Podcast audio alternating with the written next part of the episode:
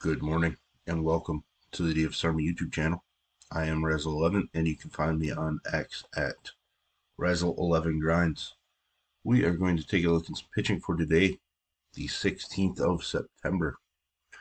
We have a 10 game main slate to work with. Uh, some potential rain in a couple places. Uh, we are going to want to pay attention to weather updates wherever it is that you get your updates. Uh, we do have a Discord channel set up for that. We have a weather station on site as well. But let's take a look at the pitching. Uh, at the top, we get Tyler Glasnow.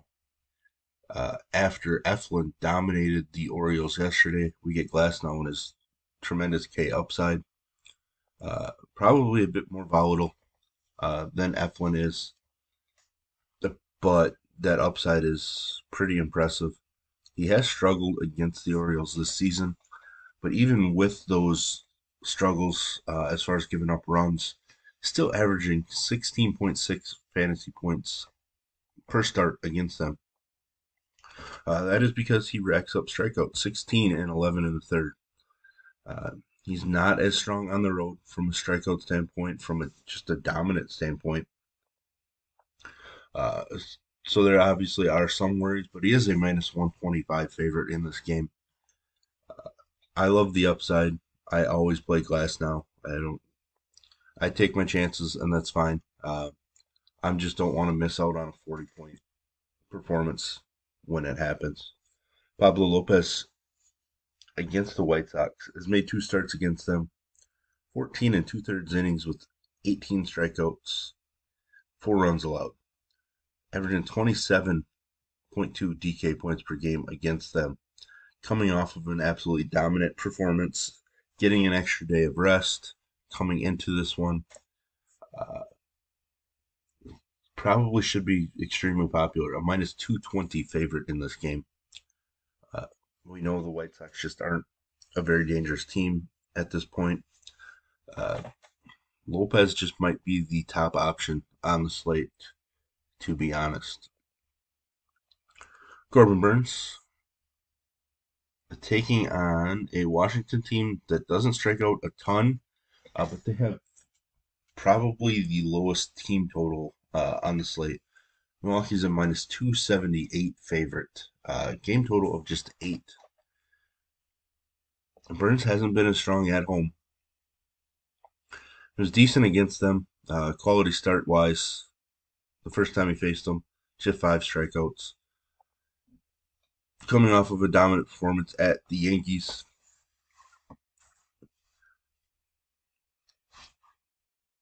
There's not much to to hate about Burnes other than the fact that his home numbers just aren't as strong. Um, with that being said, I'm still going to use him against a weaker lineup in the Washington Nationals. Uh, I know they got to Miley early, but um, I prefer Washington against left-handed pitching if I'm going to use Washington bats. So uh, that just kind of fit everything that we preferred.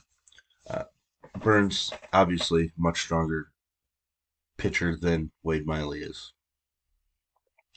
Kershaw, probably not going to go to Kershaw. Um, isn't really going deep. Obviously, you know, five innings is kind of where they've kept him uh, in his return from the IL. Maybe he sees a small pitch increase. Uh, walks are up the last couple. K's really haven't been there. Now I get uh, there is K upside in this matchup. He is a minus 145 favorite, but I just don't think I want to pay 10K for a somewhat limited Kershaw. Uh, you know, especially when I can pay up above him for for more upside. I think in the spot. So I believe I'm going to end up fading Kershaw. Not that I don't think he's a strong play um, or a good play. It's just that I think his upside is kind of capped in comparison to some of the other guys that we have the ability to use. Andrew Abbott, a minus 120 road favorite in this one. Uh, K numbers on the road are much stronger. Home runs allowed are much lower. Uh, but he's given up a lot more hits on the road, more walks on the road. Uh, coming off of an atrocious start against St. Louis. Walks are up. K's have come down uh, since his dominant early start at the major league level. I think there's upside here. I actually think he probably has more upside than Kershaw, but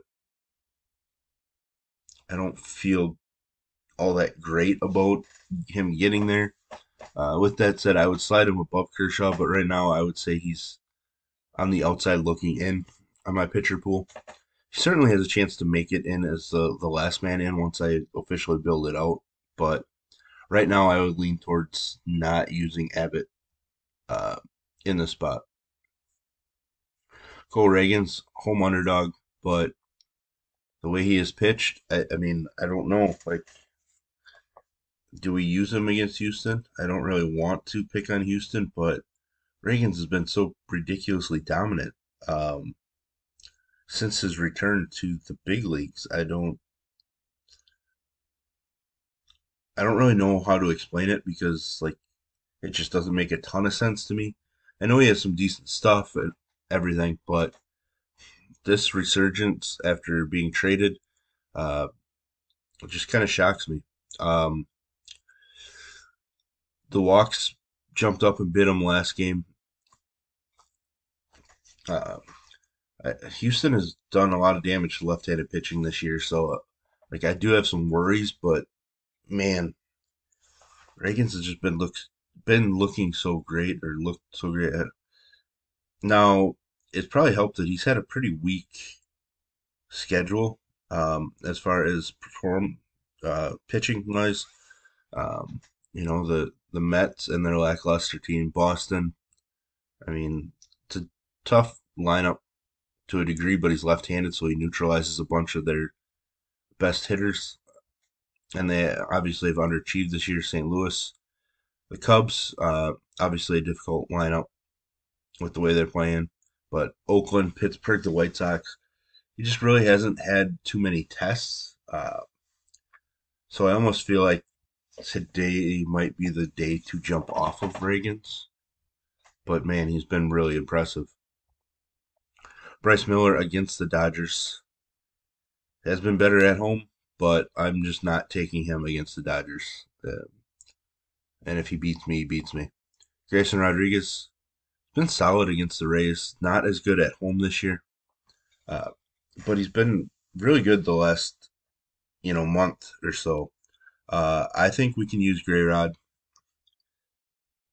Understand that there is some volatility to it, but uh, we have seen some strikeouts out of the Rays um, since their hot start to the season. Gipson-Long. I don't know a whole lot about him. Uh, made a strong start in his debut. So he had swing and miss stuff in the minors. Uh, and we know that the Angels are struggling. Uh, report came out either late last night or this morning um, that Ohtani had cleared out his locker in the clubhouse. So uh, there's some things going on there. They did put a couple of left-handed bats on the IL yesterday as well. So Gipson-Long is super intriguing to me. It's a minus 115 road favorite in this one. Kind of wish he wasn't 7,500, but uh, I'm interested for sure. Ranger Suarez, one of my favorite pitchers in baseball, the one that loves to torment me. Uh, his road fantasy point number is stronger. Uh, doesn't strike as many guys out walks are down, home runs are down on the road, but he does a lot more base runners. Uh, coming off of a 10K performance. I'm interested just because the St. Louis lineup can go pretty weak. They're pretty cold. Uh, it's a minus 120 favorite. Game total is at 9, so it is a little higher, but uh, I like when we get this stretch of Ranger Suarez. I do have a couple round three best ball teams relying on Suarez today as well. So I don't know, maybe that lowers my percentage on him DFS wise, but he is definitely going to be in my pool just because I know he has plenty of upside. against a struggling St. Louis squad. Kyle Hendricks, no thanks. No, no desire at all. Tyler Anderson against Detroit, a slight home underdog, but he's coming off of a strong performance against Cleveland. Was decent against Oakland. Uh, just made a mistake in there. Um, has been best when at home. I could be talked into Anderson, but most likely I'm going to end up off of him. Uh, he's another guy that I'm just going to consider and debate throughout the day. May end up in my pool, may not. Uh, I don't think it'll make or break me either way, to be honest.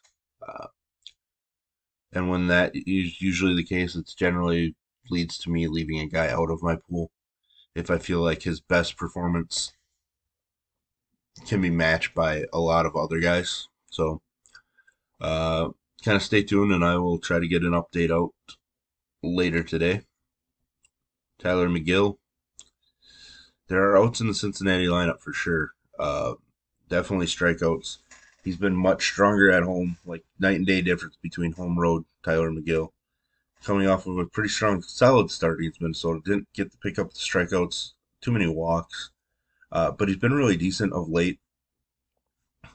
I actually think McGill is very interesting uh, this evening from an upside standpoint. Dangerous lineup for sure. Uh, I won't deny that, but I do think we have, you know, 25, 26 fantasy point upside.